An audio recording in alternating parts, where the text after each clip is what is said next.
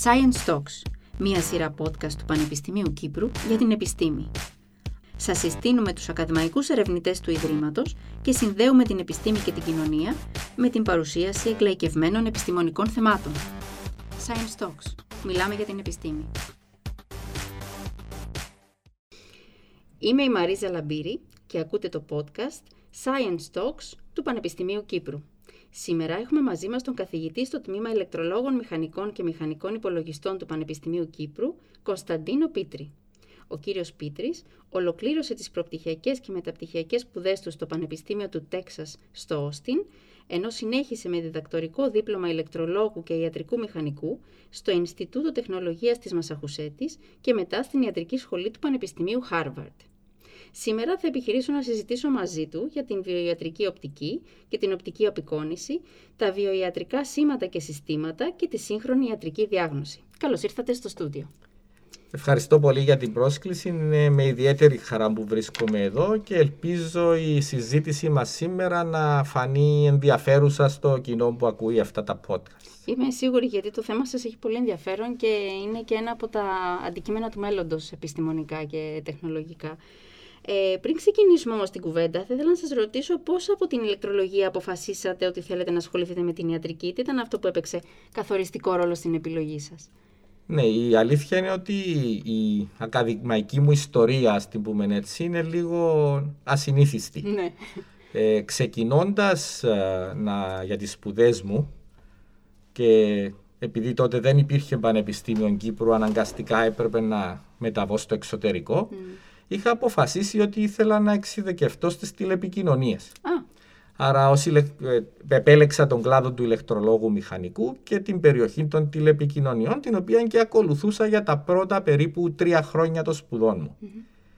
Γύρω στο τέταρτο έτος των σπουδών ανακάλυψα τα lasers, τα οποία φυσικά χρησιμοποιούμε στις τηλεπικοινωνίες και θεώρησα ότι είναι μια τεχνολογία που θα είχε πολύ ενδιαφέρον να την μελετήσω σε περισσότερο βάθος και ίσως να ασχοληθώ και για την ε, διπλωματική μου. Μάλιστα. Άρα είχατε αποφασίσει από πριν ότι αυτός είναι ο κλάδος που σας ενδιαφέρει κατά κάποιο τρόπο. Στο ναι. τέταρτο έτος, ας πούμε. Στο τέταρτο έτος, όταν πήγα λοιπόν για διπλωματική, ε, πήγα στο μεγάλο Ινστιτούτο που είχε το Πανεπιστήμιο για μελέτη ηλεκτρονικών και lasers και τους είπα να μου δώσουν μια διπλωματική ως ε, προπτυχιακός να ασχοληθώ για το τέταρτο, στο τέταρτο έτος και η απάντηση ήταν δυστυχώς δεν μπορούμε γιατί ε, μετακομίζουμε σε καινούριο κτίριο.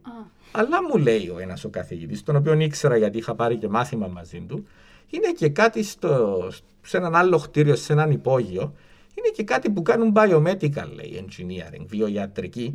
Και αυτοί χρησιμοποιούν laser, γιατί δεν πας να τους δεις. Μάλιστα. Και με αυτόν τον τρόπο πήγα και έμαθα, είδα τι είναι η βιοιατρική μηχανική. Τύχη, ήταν σχεδόν, ήταν τυχαίο. σχεδόν τυχαίο, ναι. Αλλά με, με τράβηξε τόσο πολύ ο κλάδος που αμέσως ε, άλλαξα ενδιαφέροντα και ακολούθησα τα μεταπτυχιακά μου στη βιοιατρική.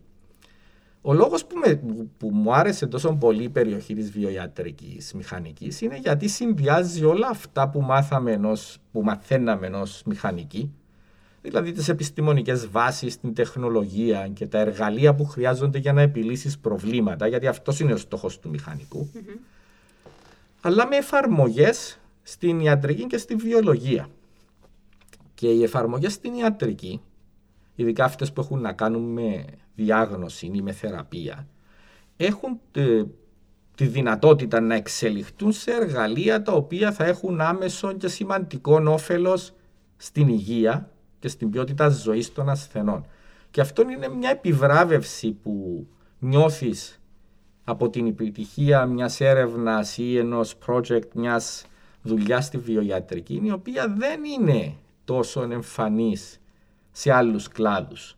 Γιατί ναι, μεν οι καλύτερες τηλεπικοινωνίες βοηθούν στην κοινωνία, παρέχουν ωφέλη, μπορούμε να ανοίξουμε το κινητό μας και να βλέπουμε ταινίες για παραδειγμα Αλλά το να επιτύχει την δημιουργία μιας τεχνολογίας η οποία θα κάνει πιο γρήγορη τη διάγνωση του καρκίνου ή θα επιφέρει ε, ωφέλη στην ε, ποιότητα ζωής ή στην πρόγνωση του ασθενούς, υπάρχει, σου δίνει έτσι ένα διαφορετικό κίνητρο να ασχοληθείς με αυτή την έρευνα. Ένα άλλο επίπεδο ικανοποίησης. Ναι, μπράβο. Είναι, είναι αυτή η ικανοποίηση ότι κάνεις κάτι που μπορεί να είναι σημαντικό. Αν πετύχει, θα είναι σημαντικό. Σίγουρα.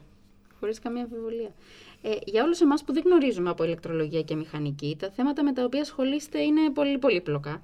Γι' αυτό θα ήθελα να ξεκινήσουμε με κάποιους πιο γενικούς όρους, πριν μας εξηγήσετε τι είναι η ιατρική, η ε, μηχανική και η οπτική. Τι, τι εννοούμε ακριβώς με αυτούς τους όρους, πείτε μας λίγο. Ε, μάλιστα. Η μια ερώτηση που δέχομαι συχνά είναι με τι ασχολούνται οι βιοιατρικοί μηχανικοί; Και προσπαθώντας να, να σκεφτώ την απάντηση, κατέληξα στο συμπέρασμα ότι και με τι δεν ασχολούνται οι βιοιατρικοί μηχανικοί; Αλλά στα πιάσουμε έναν ένα ναι. τα, ε, τα θέματα.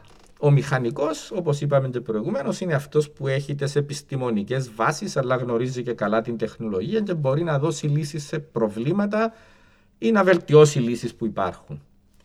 Ο βιοιατρικός μηχανικός παίρνει αυτές τις γνώσεις και την τεχνολογία και επιλύει προβλήματα που έχουν να κάνουν με την ιατρικη Άρα ξεκινά από μια καλή βάση μηχανικής, είτε αυτός είναι ηλεκτρολόγος μηχανικός, είτε μηχανολόγος μηχανικός, είτε μηχανικοί περιβάλλοντος οι οποίοι τώρα έχουν ε, άμεση εμπλοκή και σε θέματα υγείας.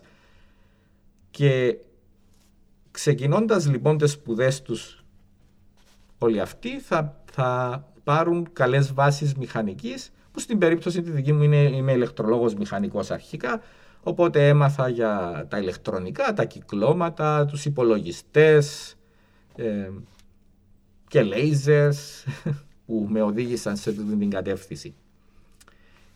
Η βιοιατρική μηχανική είναι μια, μια εξειδίκευση της γενικής μηχανικής και έρχεται συνήθως είτε στον τέταρτο έτος του προπτυχιακού είτε μεταπτυχιακά όπου πρέπει τώρα ο μηχανικός να μάθει και να κατανοήσει τη βασική λειτουργία του ανθρώπινου σώματος του κυτάρου του τι είναι υγεία, υγεία και τι είναι ασθένεια άρα τη φυσιολογία και την παθολογία σε αρκετά καλό βαθμό ώστε να γίνει ο συνθετικός κρίκος μεταξύ τους γιατρούς και τους βιολόγους που φυσικά γνωρίζουν τα θέματα τους πολύ καλύτερα από τους μηχανικους και των μηχανικών οι οποίοι δεν γνωρίζουν την πλευρά της ιατρικής ή της βιολογίας και να μπορέσει να καταλάβει τα προβλήματα και τις ανάγκες που έχουν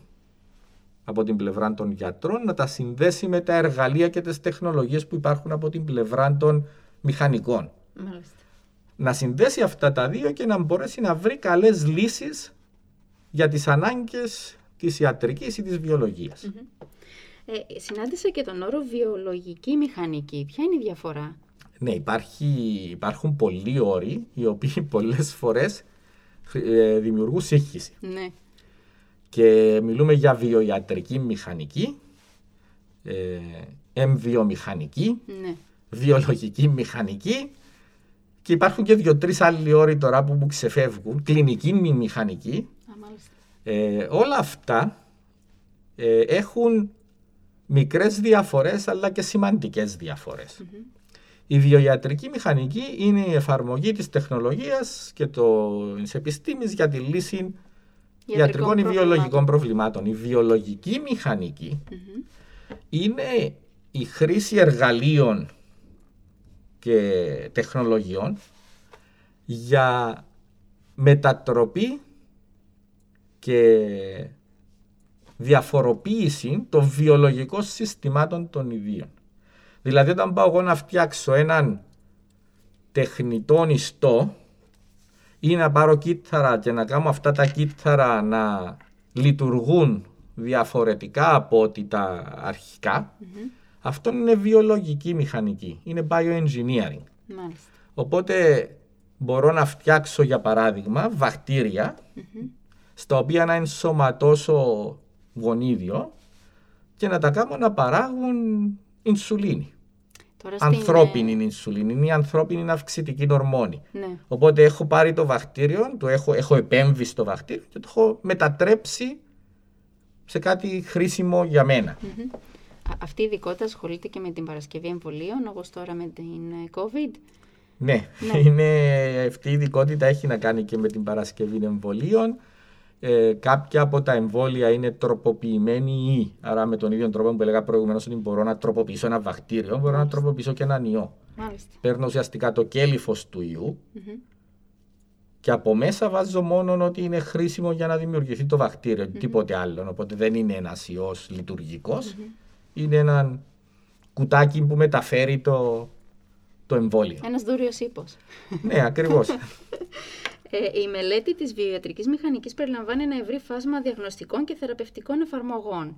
Ποιες είναι αυτές οι εφαρμογές; Είναι πάρα πολλές και εξαρτάται από την κατεύθυνση στην οποία, την οποία θα ακολουθησεις Ε, για να δώσω μερικά παραδείγματα, ναι. θα δώσω μερικά παραδείγματα από το Πανεπιστήμιο Κύπρου. Τέλεια. για να μην, ε, ε, γιατί δεν εξαντλείται το θέμα έτσι εύκολα. Ε, εγώ για παράδειγμα χρησιμοποιώ lasers, φως, για διαγνωστικούς σκοπούς. Και μπορούμε να, να δώσουμε και περισσότερες ε, λεπτομέρειες γι' αυτό. Άλλοι συναδέλφοι μελετούν τις μηχανικές ιδιότητες των όγκων του καρκίνου.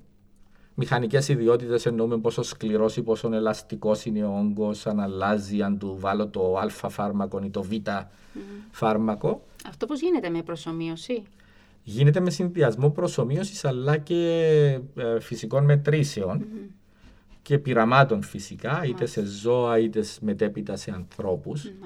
Ε, και είναι πολύ σημαντικό γιατί ουσιαστικά μας, οι, οι μηχανικές ιδιότητες επηρεάζουν πόσο ο όγκος και ο καρκίνος που δημιουργεί τον όγκο θα αντιδράσει σε συγκεκριμένες χημειοθεραπείες. Γιατί καμιά φορά δημιουργούμε πολύ ε, ενδιαφέροντα και πολλά υποσχόμενα φάρμακα και ανακαλύπτουμε ότι στην πράξη δεν λειτουργούν τόσο καλά γιατί, για παράδειγμα, δεν μπορούν να μπουν μέσα στον όγκο. Ή μπορεί να λειτουργούν με διαφορετικό τρόπο από ό,τι θα θέλαμε και να δημιουργήσουν άλλα προβλήματα στον ασθενή. Ναι, και αυτό, αλλά προσπαθούμε μελετώντας λοιπόν τις, οι συναδέλφοι συγκεκριμένοι τι mm. μηχανικές ιδιότητες να βελτιστοποιήσουν την απόκριση στη χημειοθεραπεία. Άρα να βελτιώσουν τη θεραπεία. Ε, έχουμε άλλους συναδέλφους οι οποίοι χρησιμοποιούν ε, νανοσωματίδια ως ε, παράγοντες αντίθεσης για να μπορούν να, να διαγνώσκουν ε, μόρια ή βακτήρια που κυκλοφορούν στο αίμα ή που κυκλοφορούν στα ούρα. Οπότε με, με τη χρήση νανοσωματιδίων να βλέπουν σε εισαγωγικά αν υπάρχει μια μόλυνση ή αν κυκλοφορούν κάποιοι βιοδείχτες που είναι ε, που, που, δείχνουν την παρουσία ή την απουσία μιας ασθένειας. Ε, Αυτά όλα συμβαίνουν σε κάποιο συγκεκριμένο εργαστήριο. Υπάρχουν διάφορα διαφορετικά εργαστήρια στα τα οποία οι συναδελφοί σας ε, αναπτύσσουν αυτά τα ερευνητικά προγράμματα που μας περιγράφετε; Υπάρχουν διάφορα το δικό σας... Υπάρχουν καμιά ντουζίνα νομίζω εργαστήρια, τα οποία τώρα προσπαθούμε να φέρουμε μαζί για να δημιουργήσουμε μια ομπρέλα συνεργασίας. Πολύ ωραία. Πάλι θα υπάρχουν 12 εργαστήρια, αλλά τουλάχιστον να, να υπάρχει μια πιο στενή συνεργασία και, και πιο ε, στενή συνεργασία στη, από πλευράς σπόρων, γιατί mm. ο εξοπλισμός, ναι. ο οποίος στοιχίζει πάρα πολύ, να μπορούμε να να μην έχω εγώ να κάθεται ας πούμε ένα πολύ ωραίο μικροσκόπιο για να χρειάζεται ο άλλος μικροσκόπιο για να μην ξέρει ότι υπάρχει ένα μικροσκόπιο ναι. που μπορεί να χρησιμοποιήσει. Τώρα το δικό μου εργαστήριο, για να σας πω και λίγες mm. λεπτομέρειες για το με τι ασχολούμαι εγώ, για πολλά χρόνια τώρα ασχολούμαι με τη χρήση lasers όπως είπα, οπτικής φωτός, ναι. για διαγνωστικούς σκοπούς. Και είχαμε στο εργαστήριο μου ανέκαθεν ε, δημιουργήσει δύο παράλληλες ε, κατευθύνσεις ε, από τη μια χρησιμοποιούσαμε το λέιζερ για απεικόνιση της μικροδομής του ιστού. Θέλαμε να, να, να δημιουργήσουμε τεχνολογίες οι οποίες να επιτρέπουν την απεικόνιση σε κλίμακα μικρομέτρων. Το μικρόμετρο είναι έναν εκατομμυριοστό του μέτρου. Άρα το, το χιλιοστόμετρο είναι ένα χιλιοστό και το μικρόμετρο είναι ένα χιλιοστό του χιλιοστού. Ξεκινώ από το χιλιοστό γιατί το ξέρουμε, είναι ναι. πάνω στους, ε, στους χάρακες μας. Ναι. Ε, χρησιμοποιούμε μια τεχνική η οποία μοιάζει με τον υπέρηχο. με το σύστημα των υπερήχων στην, ως ιδέα. Στέλνουμε το φως του λέιζερ, αντανακλάται από διάφορα στρώματα του, των κυτάρων του ιστού και εμείς μετρούμε τις ανακλάσεις για να δημιουργήσουμε μια εικόνα της μικροδομής. Επειδή είναι φως και επειδή είναι γρήγορη η ταχύτητα του φωτός, δεν μπορείς να χρονομετρήσεις ουσιαστικά όπως με τους υπέρηχους το χρόνο που παίρνει να έρθει πίσω το φως και χρησιμοποιάς κάποιες λίγο πιο πολύπλοκες τεχνικές οπτικές αλλά καταφέρνεις να έχεις μια ε, πολύ εξαιρετική ευκρίνεια και μπορείς να βλέπεις λοιπόν για παράδειγμα στο δέρμα την επιδερμίδα, τα στρώματα της επιδερμίδας και κάτω από την επιδερμίδα τη δερμίδα κλπ.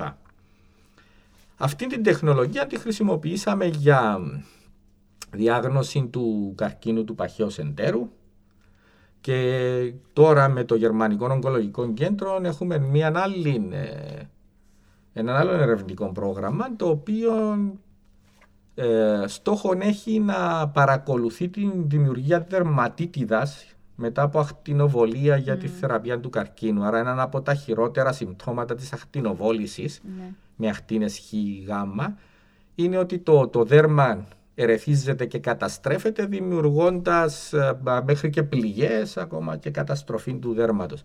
Και, και δεν υπάρχει τώρα κάποιον εργαλείο το οποίο ποσοτικά να βλέπει εξ αρχής τα πρώτα στάδια αυτής mm. της διαδικασίας και ως εκ τούτου δεν μπορούν να, να, να διεξαχθούν και ποσοτικοποιημένες έρευνες για ε, θεραπειες mm-hmm. Είτε τούτο είναι θεραπείες μέσω κάποιας κρέμας ή τώρα που, εν που θέλουμε να εφαρμόσουμε και εμείς, θεραπεία μέσω φωτός πάλι.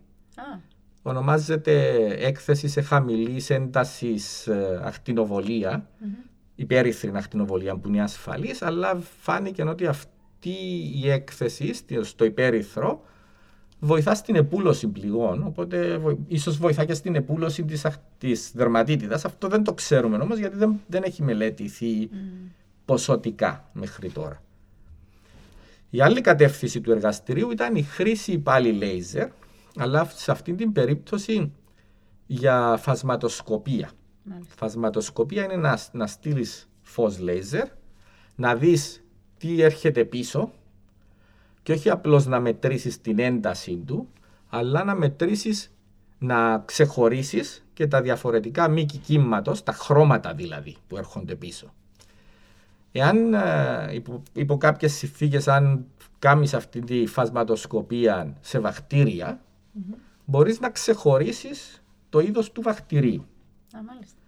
Και το εργαστήριο μας ήταν ένα από τα πρώτα που έδειξε ότι αν εκθέσουμε τα βακτήρια και σε αντιβιωτικό μπορούμε να ξεχωρίσουμε ποιο είναι το κατάλληλο αντιβιωτικό για το βακτήριο. Άρα σε ποια είναι ε, ευαίσθητο το βακτήριο και σε ποια είναι ανθεκτικό. Και εφαρμόζεται τώρα η μέθοδος αυτή; Αυτή η μέθοδος δεν έχει ακόμα γίνει προϊόν. Μάλιστα.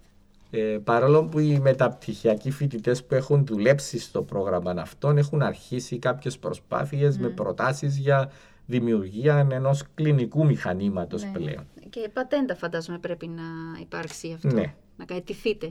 Ε, υπάρχουν διάφορα προβλήματα τα οποία έπρεπε να υπερπηδήσουμε για να πετύχουμε ναι. αυτόν το, τα, αυτά τα αποτελέσματα ε, που είναι όντως εντελώς καινούργια. Καινούργια και πάρα πολύ σημαντικά για την ιατρική. Ε, είναι γιατί τώρα ε, εμείς το εφαρμόσαμε σε ορολιμόξεις αυτό το συστημα πρωτα Ε, απλά και μόνο γιατί είναι πιο εύκολη η ναι. συλλογή δειγμάτων. Και πιο κοινή ασθένεια. Ναι. και πολύ πολύ κοινή ασθένεια. Πολύ κοινή ασθένεια και όσοι, όσες ακόμα περισσότερο στις γυναίκες έχουν πάθει ουρολίμωξη, ξέρουν ότι παίρνει σχεδόν 48 ώρες για να καθοριστεί και το, για να καθορίσουν Παίρνει 24 ώρες για να φανεί αν υπάρχει ουρολίμωξη γιατί χρειάζεται καλλιέργεια, καλλιέργεια και χρειάζεται ακόμα μια καλλιέργεια για να εντοπιστεί το κατάλληλο αντιβιωτικό. Α, Οπότε τι γίνεται, ο γιατρός δεν θα περιμένει 48 ώρες, δίνει μια αντιβίωση γενικής χρήσης ευρείου, ε, ευρέου φάσματος, ναι. η οποία όμως μπορεί να μην λειτουργήσει ή ακόμα χειρότερα, λόγω της έκθεσης πο- των βακτηρίων σε αυτά τα αντιβιωτικά πολλές φορές και πολλές φορές αχρίαστα Ναι. μπορεί να αρχίσουν τα βακτήρια να παρουσιάζουν ε, φαινόμενα αντίστασης στο ε, αντιβιωτικό. Και αν δεν το δημιουργηθεί- ξέραμε πάντως Ναι, που ναι. λέτε για τις 48 ώρες, έχετε απόλυτο δίκιο. Οι γιατροί αμέσως συνταγογραφούν. Ε, ναι, γιατί δεν μπορεί να περιμένει. Ο Μμμ. άλλος Πονάει. πονάει, έχει πυρετό. Δεν θα περιμένει 48 ώρες να δει ποιο είναι το κατάλληλο αντιβιωτικό. Ναι. Στις 48 ώρες μπορεί όντως να φανεί ότι το αντιβιωτικό ήταν μια χαρά. Μάλιστα. Μπορεί να φανεί ότι έναν άλλον αντιβιωτικό θα ήταν καλύτερο. Ναι. Ε, με τη δική μας την τεχνική, όλο αυτό μπορεί να γίνει σε 2 με 4 ώρες. Α, wow. Άρα οι 48 ώρες γίνονται 2 με 4. Σπουδαίο. Οπότε ε, μπορεί να περιμένει ο γιατρός Ναι. δύο ώρες και να πει θα σου δώσω το ακριβώς το κατάλληλο Μμμ. αντιβιωτικό. Ο στόχος μας ήταν σε κάποια στιγμή να τα συνδυάσουμε και τα δύο στις, για περιπτώσεις διάγνωσης καρκίνου κλπ. Επίσης συνδυάζουμε τη φασματοσκοπία ράμα με νανοσωματίδια γιατί τα νανοσωματίδια ενισχύουν πολύ το, το σήμα και αυτές τις δύο περιοχές τις δένουμε μαζί με μια οριζόντια όπως τη λέω εγώ περιοχή που είναι η ανάλυση των σημάτων, η μηχανική μάθηση δεν θέλω να τη λέω τεχνητή νοημοσύνη. Αυτό το artificial intelligence ε, ακούγεται πολύ και πολλές φορές δίνει λάθος εντύπωση. Μπορεί. Αλλά εμείς με αυτές τις τεχνικές Μμμ. ε, μπορούμε να αναλύσουμε τα σήματα που είναι απλά δεδομένα και από μόνα τους είναι δεδομένα, Μμμ. να βγάλουμε πληροφορίες από τα δεδομένα και από τις πληροφορίες να βγάλουμε γνώση, που είναι το, το τελικό αποτέλεσμα που θέλουμε να πετύχουμε. Μμμ. Άρα έχουμε και αυτή την οριζόντια περιοχή της ανάλυσης και της ε, τεχνητής νοημοσύνης, που εμένα δεν μου αρέσει να τη λέω τεχνητή νοημοσύνη. Και όλα αυτά γίνονται πάρα πολύ γρήγορα. Ναι, Ε, αυτό τώρα που μας περιγράφεται είναι αυτό που λέμε ιατρική ακριβίας; Μάλιστα. Ένας, τα τελευταία χρόνια υπάρχει μεγάλη όθηση και έχει φανεί ως σημαντική ανάγκη να προχωρήσουμε σε ιατρική ακριβίας. Ε, βέβαια. Το οποίο είχα πει σε- στο κοινό μια φορά που έκανα, έκανα μια παρουσίαση για το θέμα. Αν το καλοσκεφτείτε, είναι τρομακτικό. Γιατί αφού τώρα θα κάνουμε ιατρική ακριβίας, τι σημαίνει; ότι η κάναμε τόσα ιατρική μας χρόνια. μέχρι τώρα ήταν ιατρική ανακριβίας; ε, δυστυχώς σε, με- σε κάποιο βαθμό είναι. Ναι. Δεν φταίνει οι γιατροί, δεν φταίει κάποιος. Είναι ότι δεν ξέρουμε. Δεν έχουμε, μας, ε, δεν έχουμε ακόμα τη γνώση να μπορούμε να ξέρουμε τα πάντα και να είμαστε, να βρίσκουμε την κατάλληλη θεραπεία για όλα. Οπότε υπάρχουν πολλά παραδείγματα για πάρα πολύ σημαντικά φάρμακα, για παράδειγμα, που δίνουμε στους, στους ασθενείς. Για παράδειγμα, ένα φάρμακο που δίνουμε για την, ε, την υπέρταση, την ψηλή πίεση, ε, που είναι το πιο κοινό που δίνουμε, το προπράνολολ, έχει λειτουργεί, είναι αποτελεσματικός σε 30% των ασθενών. Α, μόνο. Μόνο. Γιατί δεν είναι, γιατί δεν λειτουργεί, γιατί δεν είναι αποτελεσματικός στους άλλους 70%. Αυτό δεν το ξέρει κανένας. Μάλιστα. Αλλά εμείς το δίνουμε και στους 100, βοηθά τους 30 και δεν βοηθά τους άλλους 70. Τώρα με το προπράνολο δεν είναι πρόβλημα αυτό γιατί έχει μηδενικές σχεδόν παρενέργειες. Μάλιστα. Αλλά ας, ας σκεφτούμε το παράδειγμα της χημειοθεραπείας. Μμμ. Έχω, μια, ε, έχω ασθενείς με καρκίνο και έχω 100 ασθενείς. Και δίνω τη θεραπεία και ξέρω εκ των προτέρων ότι η θεραπεία θα ενεργήσει σε 20% των ασθενών. Δεν ξέ, αν δεν ξέρω σε ποιους, θα Ναι. το δώσω στους 100, Ε, τυχαία. θα βοηθήσει τους 20, αλλά δεν θα βοηθήσει τους 80 και όλοι θα έχουν παρενέργειες. Ναι. Άρα 80 ασθενείς από τους 100 θα έχουν μόνο παρενέργειες και όχι καθόλου μόνο. όφελος. Θα χάνουν και το χρόνο της ε, Είναι, θεραπείας. είναι. Ο χρόνος που χα- χάνουν γιατί κάνουν μια θεραπεία που δεν θα δουλέψει και μετά θα πρέπει να πάνε σε άλλη θεραπεία. Ναι. Είναι οι παρενέργειες που είναι άδικα που έχουν τις Και παρενέργειες. αποδυναμώνεται και ο οργανισμός τους. Και είναι και το κόστος Ναι, στο πολύ σύστημα υγείας Ναι.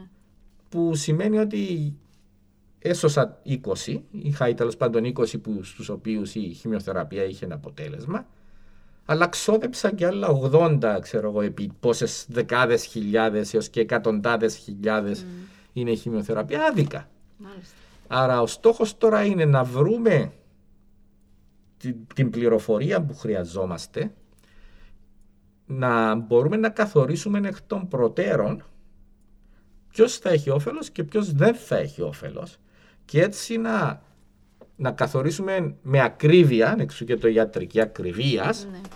ποιος πρέπει να πάρει την α θεραπεία, ποιος τη β, ποιος τη γ. Μμμ. Και αυτό μπορεί να γίνει είτε μέσα από τις υπάρχουσες δυνατότητες του συστήματος που έχουμε, γιατί έχουμε ε, απεικόνηση, MRI, αξονικούς, ακτινογραφίες κλπ. Αναλύσεις, ένα σωρό αναλύσεις. Έχουμε τώρα και γενετικές αναλύσεις. Μπορούμε να, να βρίσκουμε, να, να ελέγχουμε και τα γονίδια που έχει ο Ναι. καθένας.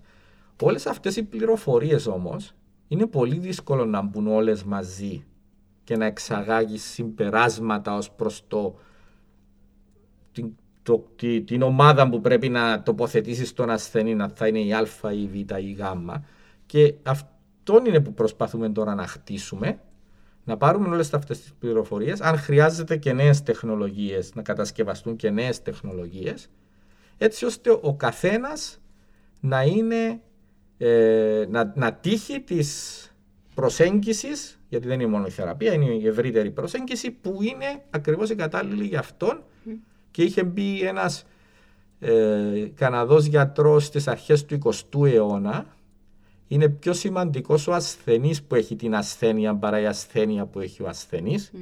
Κάποιοι αυτοί το αποδίδουν στον. ε, κάποιοι αυτόν το αποδίδουν στον Ιπποκράτη, αλλά δεν είναι ο Ιπποκράτης που το είπε, είναι ο, ένας Καναδός γιατρός ο Όλσεν.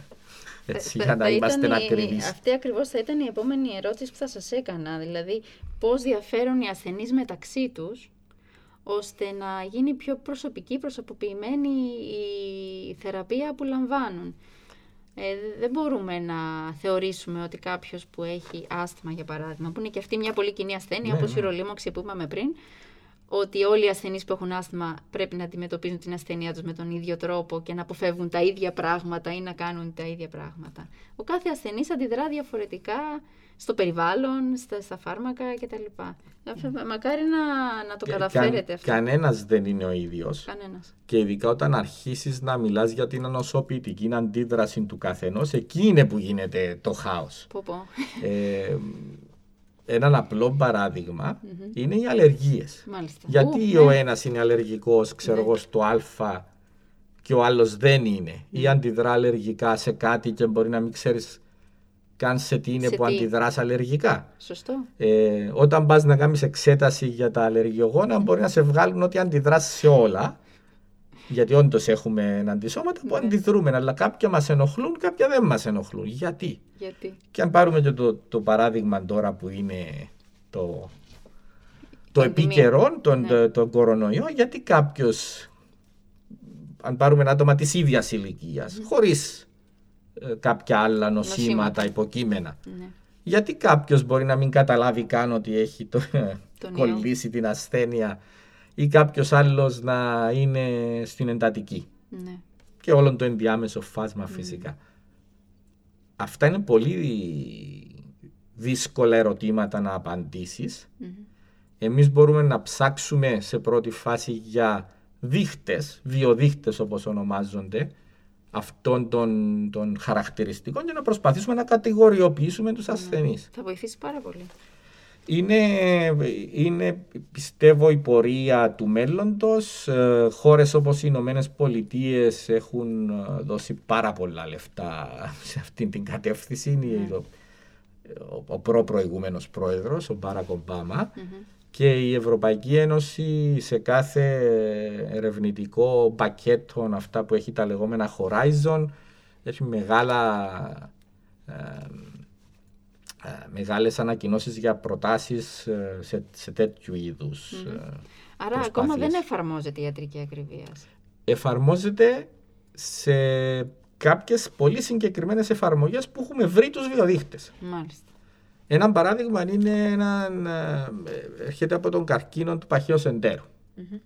Υπάρχει κάποιο γονίδιο το οποίο όταν είναι μεταλλαγμένο στον, ε, στα καρκινικά κύτταρα του παχαίους εντέρου, ξέρουμε ότι 100% δεν θα ανταποκριθεί στη συνήθη χημειοθεραπεία που υποβάλλονται οι ασθενείς. Πολύ καλά. Άρα με μια απλή σχετικά εξέταση, γιατί τώρα το να ελέγξεις κάποια γονίδια είναι πολύ απλό θέμα. Mm-hmm. Ε, έχει, την τελευταία 20 ετία έχει πάει από κόστος εκατομμυρίων ευρώ σε κόστος μερικών ε, εκατοντάδων ευρώ. Δηλαδή μπορείς να δεις όλο σου το γονιδίωμα. Ε, με τον έλεγχο αυτού και μόνο του γονιδίου μπορεί, μπορείς άμεσα περίπου 20% των ασθενών να τους απαλλάξεις από την αχρίαστη χημειοθεραπεία. Μάλιστα. Δεν θα βελτιωθεί η απόκριση των υπολείπων. Mm-hmm. Το φάρμακο είναι το ίδιο, με τον ίδιο τρόπο λειτουργεί, αλλά τουλάχιστον αυτούς τους 20 που ξέρεις ότι δεν θα ανταποκριθούν, τους απαλλάσσεις από το βάσανο της χημειοθεραπείας και της παρενέργειας. Ουσιαστικά τα εμπόδια που υπάρχουν για την εφαρμογή της ιατρικής ακριβίας είναι το υψηλό κόστος, από ό,τι καταλαβαίνω. Αυτή τη στιγμή είναι και το κόστος, το οποίο όμως μπορούμε εύκολα να μειώσουμε όταν ξέρουμε τι ψάχνουμε. Το κυριότερο πρόβλημα είναι ότι ακόμα έχουμε πολλές ελλείψεις στη βασική γνώση. Και έχουμε τα τελευταία χρόνια ανακαλύψει και αποκτήσει πολλές πληροφορίες και το επόμενο στάδιο είναι τώρα αυτά να βρούμε έναν τρόπο να τα εφαρμόζουμε στην πράξη. Για παράδειγμα, έχουμε ανακαλύψει ότι σε κάποια είδη καρκίνου κυκλοφορούν μέσα στο αιμα τα λεγόμενα microRNAs. Μάλιστα. Όλα αυτά τα RNAs τα που RNAs ακούμε που τώρα. ακούμε και ναι, τα ναι. μάθαμε όλοι τώρα. Ναι, ναι. Μέσα στο σώμα μας κυκλοφορούν ούτως ή άλλως RNAs. MicroRNAs είναι μικρά κομματάκια RNA, τα οποία είναι χαρακτηριστικά του καρκίνου.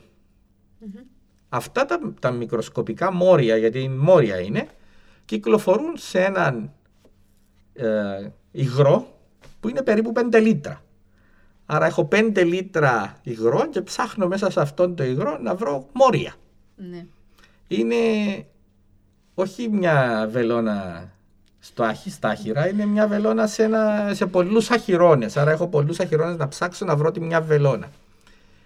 Ένα από τα ερευνητικά προγράμματα που έχουμε εδώ στο Πανεπιστήμιο Κύπρου και μάλιστα το Πανεπιστήμιο Κύπρου είναι ο, ο συντονιστής του προγράμματος είναι ένας συνδυασμός ε, βιοτεχνολογίας ή βιολογικής μηχανικής και βιοιατρικής μηχανικής και βιολογίας. Έχουμε 6-7 και θεωρητικής προσωμείωσης, έχουμε 6-7 διαφορετικούς συνεργάτες από όλη την Ευρώπη και έναν από την Ιαπωνία.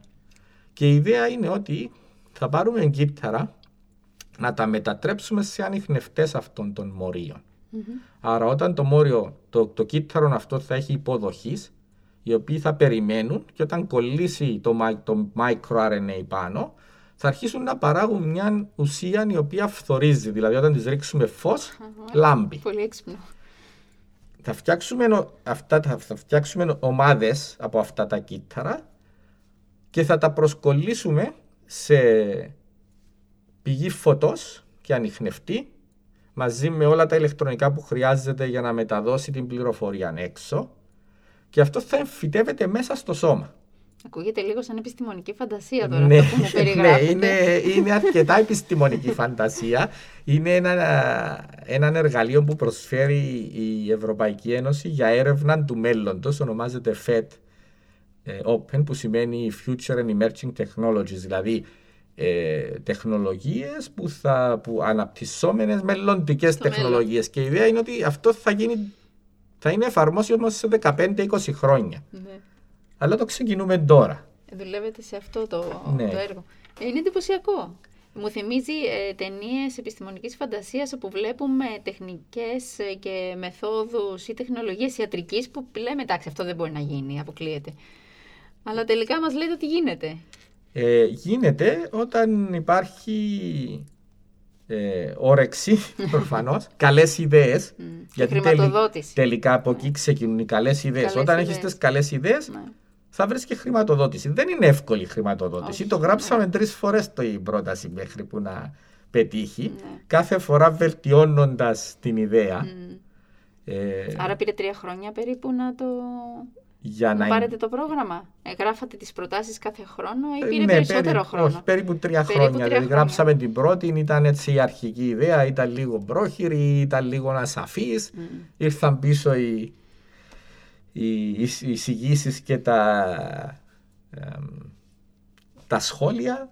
Βελτιώσαμε την πρόταση και την ξαναβελτιώσαμε και στο τέλος πέρασε. Και τελικά πέρασε. Αλλά είναι τεχνολογία η οποία θα γίνει τεχνολογία σε 15-20 χρόνια. Δηλαδή δεν θα, με, με το τέλος του προγράμματος που είναι 4 χρόνια δεν θα υπάρχει τεχνολογία έτοιμη για κλινική χρήση. Μμ. Θα υπάρχουν οι βασικές αρχές.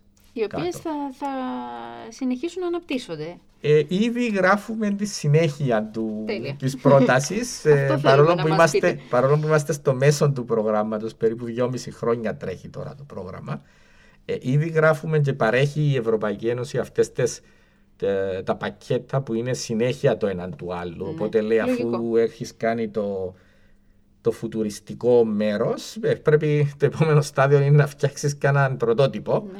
Και το επόμενο στάδιο είναι πώς θα το εφαρμόσεις κλινικά. Άρα ήδη γράφουμε το επόμενο στάδιο. Τέλεια, σας εύχομαι καλή επιτυχία. Ε, ε, τι θα χρειαστεί για να πολεμήσουμε τον καρκίνο; Ε, εδώ και δεκαετίες ακούμε ότι βρε- βρέθηκαν νέες μέθοδοι, οι νέα φάρμακα, ε, η ιατρική ακριβία που είπαμε πριν κτλ. Όμως ο καρκίνος υπάρχει, είναι μέσα στις ζωές μας, είναι μέσα στην καθημερινότητά μας. Τι, τι είναι αυτό που χρειάζεται για να καταπολεμήσουμε αυτή την ασθένεια τελικά; Καταρχήν πρέπει να ξεκινήσουμε από το γεγονός ότι δεν είναι ο καρκίνος. Α. Είναι η καρκίνη. Η καρκίνη, ναι. Ο καρκίνος δυστυχώς δεν είναι μια ασθένεια. Παρόλο που βάζουμε μαζί πολλούς καρκίνους, Μμμ. δεν είναι η ίδια ασθένεια. Αν ξεχωρίσουμε τους καρκίνους σε βασικές κατηγορίες, ε, θα βγουν γύρω στις 400. Οχ. Και αν αρχίσουμε να ψάχνουμε τα γονίδια της κάθε κατηγορίας, τις, τους υποδοχείς που είπαμε αυτά τα μόρια πάνω στα καρκινικά κύτταρα και να τους κατατάσσουμε σε υποκατηγορίες για να μπορέσουμε να εφαρμόσουμε και ιατρική ακριβίας, δεν ξέρω πόσες χιλιάδες διαφορετικά είδη καρκίνων θα έχουμε και μπορώ να φτάσω και στο σημείο να πω ότι ο καθένας θα έχει το δικό του Ναι. είδος Αυτό που καρκίνου. λέγαμε πριν, ότι ο κάθε ασθενής είναι διαφορετικός. Είναι διαφορετικός. Άρα, ακόμα και αν πιάσουμε τις μεγάλες ομάδες καρκίνων όμως, ε, έχουμε πολλές προσπάθειες εννοείται τα τελευταία ξέρω, εγώ, 100 χρόνια Ναι. για θεραπεία. Ένα καλό παράδειγμα είναι οι λευχαιμίες. Όταν πριν 100 χρόνια ήταν ασθένειες του αίματος, κακοήθειες του αίματος. Αυτό ξέραμε. ναι. Και η... Δεν είναι; Είναι, αλλά αυτό ξέραμε μόνο. Ναι. Μόνον αυτό ξέραμε. Και στο τέλος και η θνησιμότητα ήταν τραγική, δηλαδή ε, κανένας δεν επιβίωνε. 100%. Μαθαίνοντας και χωρίζοντας τις λευχαιμίες σε υποκατηγορίες, αρχικά λευχαιμίες και λυμφώματα, μετά οξίες και χρόνιες λευχαιμίες, οξία και χρόνια λυμφώματα και ούτω καθεξής. Και τώρα έχουμε ε, νομίζω πάνω από 60 είδη λευχαιμίας αναγνωρίσει και άλλα τόσα περίπου λυμφώματα. Αλήθεια. Έχουμε όμως, αυτό μας έχει επιτρέψει να στοχεύσουμε θεραπείες και τώρα οι οξύες λευχαιμίες για παράδειγμα είναι από τα λίγα είδη καρκίνων που θεωρούνται θεραπεύσιμα. Μάλιστα. Όχι απλώς ότι σταματώ την ανάπτυξη ή ότι θεραπεύω τον όγκο που υπάρχει, αλλά ξέρω ότι σε μερικά χρόνια έχω ψηλές πιθανότητες να επανέλθει κλπ. Θεωρούνται θεραπεύσιμες. Έναν είδος από όλα αυτά. Ένα. Ε, άρα μαθαίνοντας τις ιδιαιτερότητες του κάθε είδους καρκίνου μπορούμε να τους στοχεύσουμε. Το, ένα μεγάλο πρόβλημα είναι ότι τα καρκινικά κύτταρα δεν είναι ξένα κύτταρα. Δεν είναι βακτήρια τα οποία ο οργανισμός αναγνωρίζει σαν ξένα και θα τους επιτεθεί. Ναι. Είναι δικά μας. Κύτταρα τα οποία δεν λειτουργούν κανονικά Μμ. και προκαλούν πολλά προβλήματα, αλλά είναι κύτταρα δικά μας. Είναι από τα δικά μας κύτταρα έχουν ξεκινήσει. Και δεν είναι εύκολο να τα στοχεύσει το ανοσοποιητικό σύστημα ή ο οργανισμός ή κάποια φάρμακα να τα στοχεύσουν τόσο εξειδικευμένα που να τα σκοτώσουν μόνο αυτά και τίποτε από τα άλλα. Άρα αυτά, η πρόοδος που έχει φανεί τα τελευταία χρόνια και υπάρχει μεγάλη πρόοδος σε κάποιους, σε κάποιες περιοχές είναι ακριβώς αυτή η στόχευση είτε η στόχευση των φαρμάκων ώστε να πηγαίνουν και να κολλούν επιλεκτικά ή τουλάχιστον σε πολύ μεγαλύτερο βαθμό στα κύτταρα του καρκίνου ή να δημιουργήσει τις κατάλληλες συνθήκες ώστε ο οργανισμός να τα αναγνωρίσει ως ξένα και να τους επιτεθεί και το ανοσοποιητικό σύστημα. Άρα είναι και συνδυασμοί αυτών. Mm. Ε, ε, Προς αυτήν την κατεύθυνση πηγαίνει η, η, η προσέγγιση για θεραπεία του καρκίνου. Δυστυχώς τα βήματα είναι αργά. Γιατί, γιατί πιστεύετε Γιατί είναι, είναι πάρα πολύ δύσκολο πρόβλημα. Πολύ δύσκολο πρόβλημα. Ε, προσπαθώντας να σκοτώσουμε τα κύτταρα του καρκίνου μπορεί να σκοτώσουμε και ένα σωρό άλλα κύτταρα εξού και η χημειοθεραπεία προκαλεί τόσες παρενέργειες ε, τα κύτταρα του καρκίνου έχουν χάσει τα κύτταρα μας υπό κανονικές συνθήκες έχουν τους, τους μηχανισμούς που να σκοτώνουν τα κύτταρα αν αυτά αρχίσουν να κάνουν περίεργες μεταλλάξεις και να γίνονται επικίνδυνα. Τα καρκινικά κύτταρα έχουν χάσει αυτούς τους, τους μηχανισμούς μεταλλάσσονται ανεξέλεκτα mm. και αλλάζουν μορφή και ειδικά σε κάποια είδη, όπως για παράδειγμα στο γλιοβλάστομα, στον εγκέφαλο, mm. Ε, κάθε κάνα μήνα μπορεί να, να βρεις και διαφορετικά γονίδια ενεργοποιημένα μέσα στα καρκινικά κύτταρα του γλιοβλαστόματος. Αλλάζουν μορφή, είναι λίγο πάλι, ναι. όπως το επίκαιρο θέμα, ναι. όταν έχεις κάτι που, που αναπτύσσεται ανεξέλεκτα και γρήγορα και γρήγορα και δεν έχει τους μηχανισμούς που να το σκοτώνουν να αρχίσει να μεταλλάσσεται, mm. τότε έχει τη δυνατότητα να μεταλλαχτεί σε κάτι χειρότερο. Μάλιστα. Γι' αυτό είναι και, και τόσο, ξεφεύγουν. τόσο δύσκολο, ειδικά ο καρκίνος ε, στον εγκέφαλο που είπατε. Ναι, ο καρκίνος στον εγκέφαλο είναι από τις πιο δύσκολες περιπτώσεις. Ε, έχει προσδόκιμο ζωής, εντάξει, εξαρτάται από το πόσο επιθετικός είναι, αλλά πολύ επιθετικός, που είναι το, ε, η, μια μορφή του έχει προσδόκιμο ζωής περίπου 14 μήνες μέσον όρο mm. Και είναι πολύ δύσκολο να τον εξολοθρεύσεις για, γιατί ακριβώς ένας από τους λόγους είναι γιατί ακριβώς μεταλλάσσεται πολύ, πολύ γρήγορα. Ε, πού βλέπετε χρονικά, δηλαδή αν έπρεπε τώρα να σας ρωτήσω με το ζόρι να μου κάνετε μια πρόβλεψη ως επιστήμονας, πού έχετε γνώση και το τι ερευνητικά έργα υπάρχουν σε άλλα πανεπιστήμια σε όλο τον κόσμο; Πού θα βλέπατε να φτάναμε κοντά στο να αναγνωρίσουμε αυτά τα διαφορετικά είδη καρκίνου, ώστε να μπορέσουμε να επιτεθούμε στα κύτταρα που δεν λειτουργούν σωστά και να θεραπεύσουμε την ασθένεια; Λοιπόν, αυτή είναι πολύ δύσκολη ερώτηση. Ναι, το ξέρω. Αν μπορούσα να προβλέπω το μέλλον, όπως έλεγα και στους ναι. φοιτητές μου, γιατί με ρωτούν διάφορα τέτοια, αν μπορούσα να προβλέπω το μέλλον, θα είχα προβλέψει τον Τζόκερ. και θα είχα πάει για διακοπές σε κάποιον τροπικό νησί. Ή θα είχατε λύσει το πρόβλημα του καρκίνου. Ή θα... ε, οι, οι δυνατότητες μας τόσο στην τεχνολογία όσο και στη βιολογία να αναπτύσσονται ραγδαία. Δηλαδή δεν είναι απλώς ότι συνεχίζεται μια ανάπτυξη εδώ και 100 χρόνια και κάποια στιγμή σιγά σιγά θα φτάσουμε κάτι, κάπου. Ε, το παράδειγμα που έδωσα προηγουμένως για το γονιδίωμα, δηλαδή την ανάλυση όλου του DNA και όλων των γονιδίων ενός κυτάρου από κάποιον άτομο, ε, είναι χαρακτηριστικό ότι μέσα σε 20 χρόνια ε, φτάσαμε από το να μπορούμε να κάνουμε ένα γονιδίωμα να μας παίρνει 2-3 χρόνια, δεν ξέρω πόσο κόστος, στο να μπορείς να στείλεις τώρα το, το δείγμα σου στην Κίνα και με 100 ευρώ να σου κάνουν ε, αλληλούχη συνόλου του γονιδιώματος σου. Όταν λέτε δείγμα είναι αίμα; Ε, η αίμα είναι σάλιον αναλόγως που αναλόγως ακόμα, με ακόμα το δείγμα. Ναι, μπορεί ακόμα και από το, όχι σάλιον, αλλά από το στόμα να πάρεις κάποια κύτταρα και να το αναλύσουν αυτό. Είναι πολύ σημαντικό γιατί έχουμε τώρα όλα τα δεδομένα. Αλλά όπως είπα και προηγουμένως, πρέπει αυτά τα δεδομένα να μετατραπούν σε πληροφορία και γνώση. Άρα έχουμε τα δεδομένα που είναι σαν να έχω έναν τόμο, ε, ένα, με μερικούς τόμους μιας εγκυκλοπαίδειας, γεμάτες με γράμματα, τέσσερα γράμματα συγκεκριμένα που είναι το DNA, σαν μια μονοκόμματη αλυσίδα. Δεν είναι ακόμα χωρισμένη σε κεφάλαια και υποκεφάλαια και γνώση. Αυτό όμως τώρα, επειδή υπάρχει τώρα η πληροφορία, αρχίζει να δημιουργείται η γνώση σε πολύ πιο γρήγορο ρυθμό. Ναι. Άρα κάποιες θεραπείες, καινούριε θεραπείες και δραματικές θεραπείες, εγώ τις αναμένω μέσα στην επόμενη δεκαετία. Α, ωραία. Αυτό είναι ελπιδοφόρο. Δεν θα θερα... Ε, για να μην ε, έχουμε παρεξηγήσεις. Ναι. Δεν θα θεραπεύσουμε τον καρκίνο. Ναι. Είπαμε, δεν είναι ο καρκίνος. Είναι, είναι, είναι 400 καρκίνοι ναι. περίπου. Θα θεραπεύσουμε κάποιον ή κάποιους από αυτούς. Ναι, Εγώ το βέβαια. περιμένω μέσα στην επόμενη δεκαετία, αλλά για όλους θέλει ακόμα δουλειά. Τέλει. Αλλά ε, είσαστε στη σωστή κατεύθυνση από ό,τι καταλαβαίνω. Πιστεύω ότι γενικά η επιστημονική κοινότητα έχει τα εργαλεία που θα της επιτρέψουν να επιλύσει κάποια από τα προβλήματα και σύντομα. Ε, τι θα Ε, λέγατε... ελπίζω να μην βγω ψεύτης. Ε, κι εγώ, κι εγώ, κι εγώ το ελπίζω. Ε, Ποιες είναι, έτσι, ε, μια γενική ερώτηση τώρα, αφού έχουμε πει όλα αυτά τα πιο ειδικά.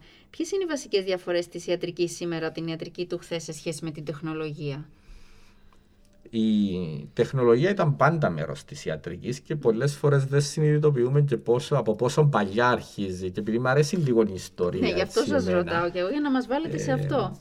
Να μας μιλήσετε λίγο για την ιστορία. Τεχνολογία της, της ιατρικής υπάρχει από, την, από τα προϊστορικά χρόνια. Δεν ήταν πολύ καλή τεχνολογία.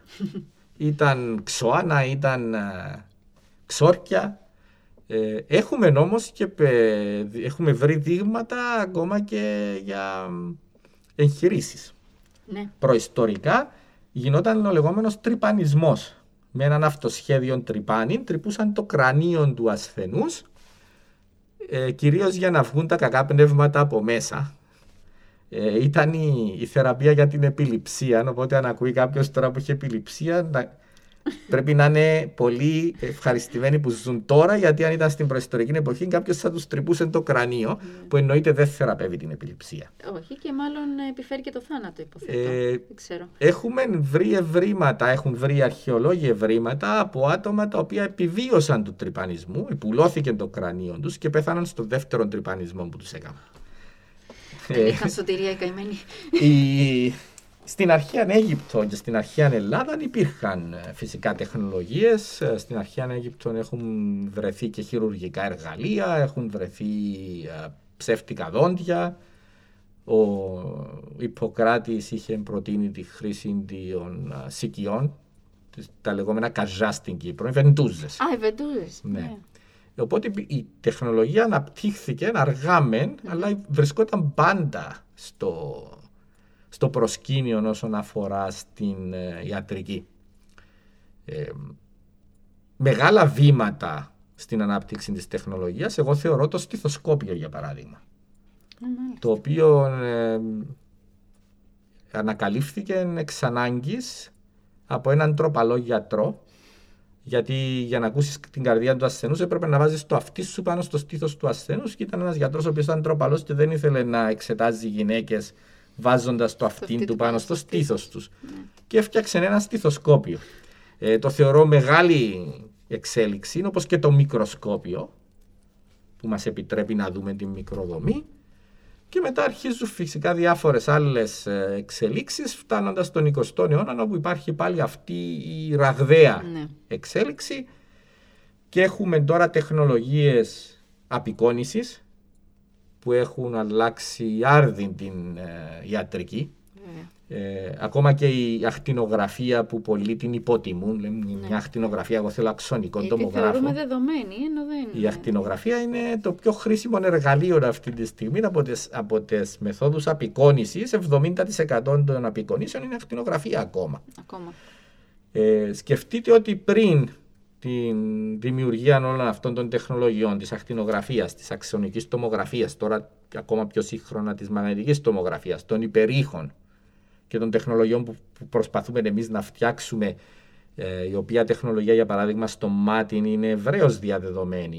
Η οπτική απεικόνιση, αυτή που περιέγραφα προηγουμένως, ονομάζεται ε, οπτική τομογραφία συνοχής στα αγγλικά, optical coherence tomography, OCT. Υπάρχουν σχεδόν σε όλα τα οφθαλμιατρικά κέντρα τώρα υπάρχουν τέτοια μηχανήματα. Οκ. Ε, όλες αυτές οι τεχνολογίες τι μας έχουν επιτρέψει; Ε, μας έχουν επιτρέψει να βλέπουμε μέσα στο σώμα. Σκεφτείτε ότι κάποιος που χρειαζόταν εγχείρηση γιατί πονούσε ξέρω εγώ, στην κοιλιακή χώρα η προσέγγιση ήταν ότι ανοίγω τον ασθενή να δω τι υπάρχει μέσα. Ναι. Εντελώς τυφλά, ενώ τώρα ξέρουμε, πάμε στοχευμένα.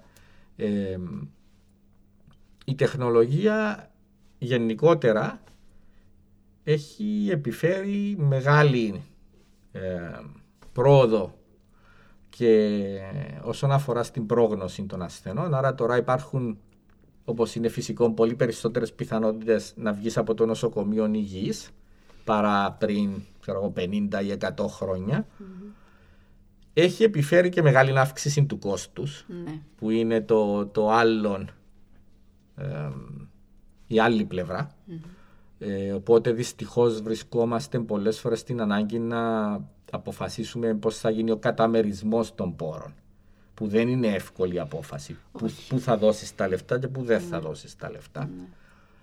Ε, αλλά η σωστή χρήση μπορεί στο τέλος να επιφέρει και μείωση του κόστους με όλες αυτές τις μεθόδους που είπαμε. Άρα η, η, η ιατρική ακριβίας μπορεί να επιφέρει και μείωση του κόστους αν όντως καταφέρεις με, με τεχνολογίες οι οποίες δεν είναι ε, πολύ ε, χρονοβόρες και πολύ ακριβές να μπορείς να καθορίζεις ακριβώς τη σωστή θεραπεία και θα έρθει και η μειωση Ε, οπότε η τεχνολογία είναι τώρα ένα απόσπαστο μέρος της ε, της ιατρικής, τουλάχιστον σε αυτό που ονομάζουμε δυτικών ή ανεπτυγμένων κόσμο. Ναι, σωστά. Γιατί υπάρχουν και πολλές χώρες όπου δεν υπάρχει αυτή η δυνατότητα, δεν έχουν αξονικό. Και ας μην, ξεχάσουμε ότι, ας μην ξεχνάμε ότι και πριν ε, μερικές δεκαετίες η Κύπρος δεν είχε μαγνητικούς τομογράφους. Ναι, σωστά. Δεν, σωστά. είναι, δεν, είναι το, το- δεν, δεν έχουν περάσει τόσα πολλά χρόνια από τότε που ήρθε ο πρώτος μαγνητικός τομογράφος στην Κύπρο. Ναι. Ε, χρειάζεται όμως μια ορθολογιστική και Ναι, σωστή αυτό. χρήση της Αυτό, τεχνολογίας. αυτό. για Να μην ζητάμε όλοι να κάνουμε ας πούμε αξονική τομογραφία ενώ μπορεί ο γιατρός να θέλει να μας κάνει μια απλή ακτινογραφία. Ε, Πολύ απλό παράδειγμα μ, από προσωπική ε, εμπειρία, δηλαδή άτομο γνωστό μου, ε, στραμπούληξε το πόδι της. Μμμ. Πήγε στο Γενικό Νοσοκομείο Λευκοσίας, της έκανα μια ανακτηνογραφία και της είπα: Δεν είναι σπασμένο, είναι απλό στραμπούλιγμα. Θα σου πάρει ένα μήνα να, Να επουλωθεί. να περάσει, αλλά δεν, είναι- δεν υπάρχει πρόβλημα.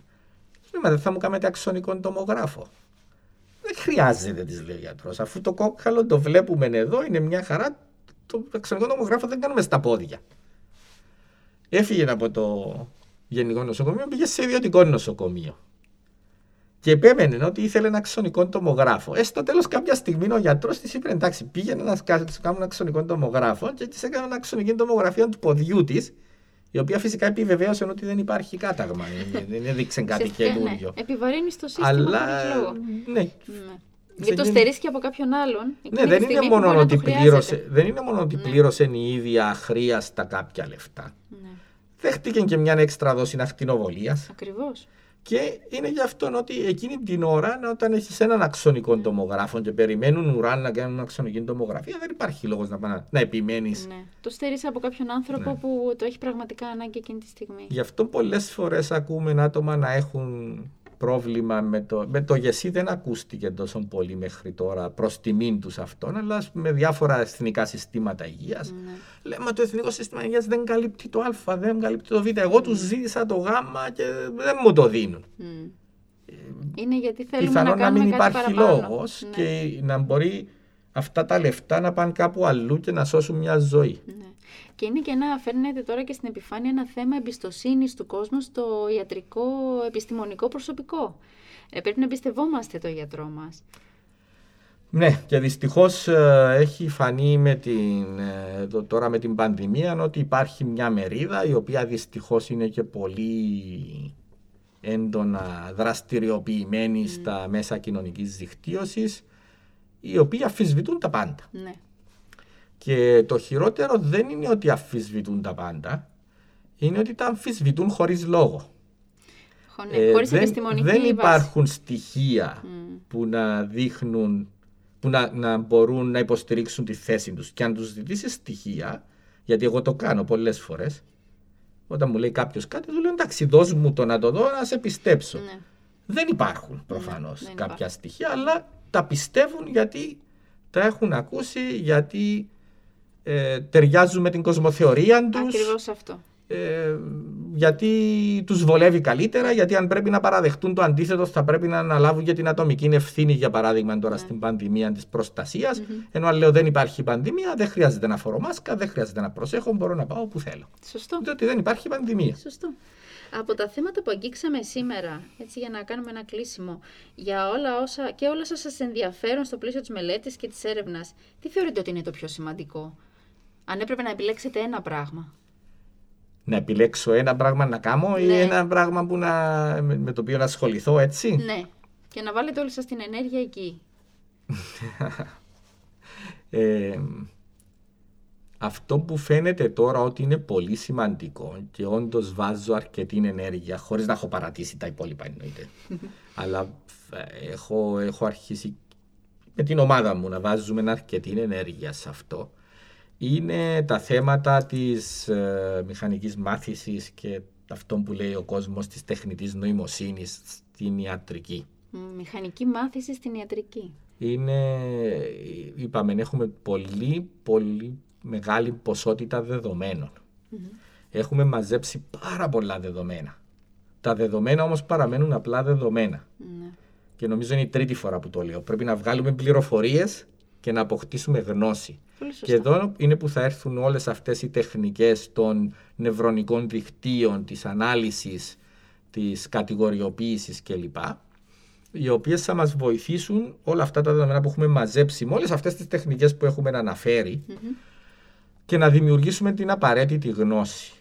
Και αυτό μέσω και του Κέντρου Αριστείας Κίος που έχει δημιουργηθεί στο Πανεπιστήμιο Κύπρου ε, προσπαθεί η ομάδα μου να το προωθήσει ως έναν, ε, όχι πλέον απλά ως έναν εργαλείο στη βοήθεια του της τεχνικής απεικόνησης ας πούμε ή της οπτικής απεικόνησης ως, ως έναν κύριο μέρος της διαγνωστικής θεραπείας αλλά και της παραγωγής καινούργια γνώσης από όλα αυτά τα, τα εξαιρετικά δεδομένα που έχουμε μαζέψει τώρα για δεκαετίες μαζεύουμε. Άρα ε, ε, στοχεύουμε και νομίζω τώρα έχω από το, το, ίσως η μισή μου ομάδα τώρα στοχεύει σε αυτήν την κατεύθυνση. Ουσιαστικά προσπαθείτε να δημιουργήσετε μια εγκυκλοπαίδεια που θα έχει όμως κεφάλαια και υποενότητες και θα έχει κατηγοριοποιήσει όλη αυτή τη γνώση που έχει συγκεντρωθεί Προσπαθούμε τα να τελευταία χρόνια. δημιουργήσουμε τα εργαλεία που θα παράξουν την εγκυκλοπαίδεια. Α, τα εργαλεία που θα παράξουν ακόμα. Ναι. Μάλιστα. Άρα παίρνοντας όλα αυτά τα δεδομένα να βρούμε τα εργαλεία τα οποία γιατί δεν μπορεί πια πλέον δεν είμαστε στην, ε, σε, σε μια κατάσταση που μπορεί ένας γιατρός ή έστω και μια ομάδα γιατρών ή μια ομάδα μηχανικών ή μια ομάδα και από τους δύο να κάτσουν και να κοιτάξουν τα δεδομένα και να βγάλουν συμπεράσματα. Μμ. Αυτό το κάναμε όταν βλέπαμε την ακτινογραφία ή την αξονικών τομογράφων και λέμε με βάση αυτά τα χαρακτηριστικά προτείνω Ναι, να κάνετε αυτά και αυτό και αυτό ναι. έχει παρέλθει αυτή η εποχή. Τώρα έχουμε τόσα πολλά δεδομένα που δεν μπορείς καν να τα δεις με το Μάλιστα. μάτι. Δηλαδή Ναι. δεν μπορείς να τα, ε, να τα αναλύσεις απλά κοιτάζοντας τα ή έστω και με απλές στατιστικές μεθόδους. Χρειάζονται αρκετά πιο πολύπλοκες μεθόδοι οι οποίοι θα μας βοηθήσουν να φτιάξουμε αυτά τα κεφάλαια της εγκυκλοπαίδειας. Πολύπλοκα υπολογιστικά Που συστήματα. πολύ πολύπλοκα υπολογιστικά τα συστήματα. ναι. οποία θα επιταχύνουν την ε, δουλειά των γιατρών ε, στη διάγνωση και την πρόληψη ενδεχομένως των ασθενειών που, που είναι τόσο σημαντικές για μας. Ναι, διότι ε, εδώ ερχόμαστε σε πολύ στενή συνεργασία με τους γιατρούς εννοείται. Ε, Βέβαια. ο οποίος γιατρός μας λέει: Ορίστε, αυτός ο ασθενής έχει αυτό το, προ- το α πρόβλημα και όταν του, βάζαμε, όταν του κάναμε και την χύψη θεραπεία, το αποτέλεσμα ήταν αυτό. Μάλιστα. Εμείς πάμε τώρα και λέμε πίσω όλη αυτή η πληροφορία που, που είχαμε για τον ασθενή. Πώς θα μπορούσαμε να τη χρησιμοποιήσουμε για να ξέρουμε εκ των προτέρων ποιο θα ήταν, ποια θα ήταν η καταλληλότερη θεραπεία και πώς θα αντιδρούσε σε αυτή τη θεραπεία ο ασθενής ποιες θα ήταν οι πιθανότητες τέλος πάντων επιτυχίας. Ναι. Αν μπορέσουμε να το κάνουμε αυτό για κάποιους ασθενείς που, που ξέρουμε γιατί σε συνεργασία με τους γιατρούς μαθαίνει το σύστημα μας Μμμ. μετά θα μπορεί να εφαρμοστεί σε όλο τον πληθυσμό. Ακριβώς. Ε, θα νομίζω θα είναι μεγάλη ευλογία για την ιατρική όταν θα καταφέρετε, γιατί δεν λέω αν, λέω όταν. Όταν θα καταφέρετε να φτιάξετε αυτό το υπολογιστικό σύστημα. Και πάλι, αν θα εστιαστούμε σε μία ασθένεια, σε κάτι πολύ συγκεκριμένο για να μπορέσουμε να χειριστούμε το θέμα, γιατί αν το κάνεις πολύ ευρύ Ναι, ναι. το φάσμα της Σίγουρα. εφαρμογής δεν θα τελειώσει ποτέ. Σίγουρα. και μετά θα, δούμε, θα προσπαθήσουμε να βρούμε τρόπους αυτό που που θα βρείτε. Θα μάθουμε, που θα ανακαλύψουμε να εφαρμοστεί και παρακάτω. Υπέροχα. Σας το εύχομαι. Και το εύχομαι σε όλους μας, γιατί για μας δουλεύετε. Ε, και εγώ το εύχομαι, ίσως κάποια από αυτά τα πράγματα να μην προλάβω να τα, να τα κάνω εγώ, αλλά έχουμε, παράγουμε σε εισαγωγικά εδώ στο Πανεπιστήμιο Κύπρου μια πολύ ε, καλή γενιά νέων επιστημόνων, πολύ δυνατούς νέους επιστήμονες. Σωστά. Θέλω να πιστεύω ότι θα είναι πολύ καλύτεροι από τη δική μου τη γενιά, έτσι ώστε να μπορούν να συνεχίσουν και να παράξουν αυτά τα αποτελέσματα που θέλουμε. Ναι. Ε, θα ήθελα να σας ευχαριστήσω θερμά που ήσασταν σήμερα εδώ και αποδεχτήκατε την πρόσκληση να κάνουμε αυτή την ε, πολύ ενδιαφέρουσα συζήτηση και ελπίζω να τα πούμε σύντομα στο μέλλον και να μου έχετε πει ότι έχετε κάπου καταλήξει. Ε, εγώ ευχαριστώ για την πρόσκληση και μακάρι στο επόμενο podcast να έχουμε ε, πιο συγκεκριμένα αποτελέσματα αυτή τη φορά. Κάτι να ανακοινώσουμε. Ναι. Σήμερα είχαμε μαζί μας τον καθηγητή στο τμήμα ηλεκτρολόγων μηχανικών και μηχανικών υπολογιστών του Πανεπιστημίου Κύπρου, Κωνσταντίνο Πίτρη, με τον οποίο συζητήσαμε για τη βιοιατρική οπτική και την οπτική απεικόνηση, τα βιοιατρικά σήματα και συστήματα και τη σύγχρονη ιατρική διάγνωση. Είμαι η Μαρίζα Λαμπύρη. Ευχαριστώ που μας ακούσατε.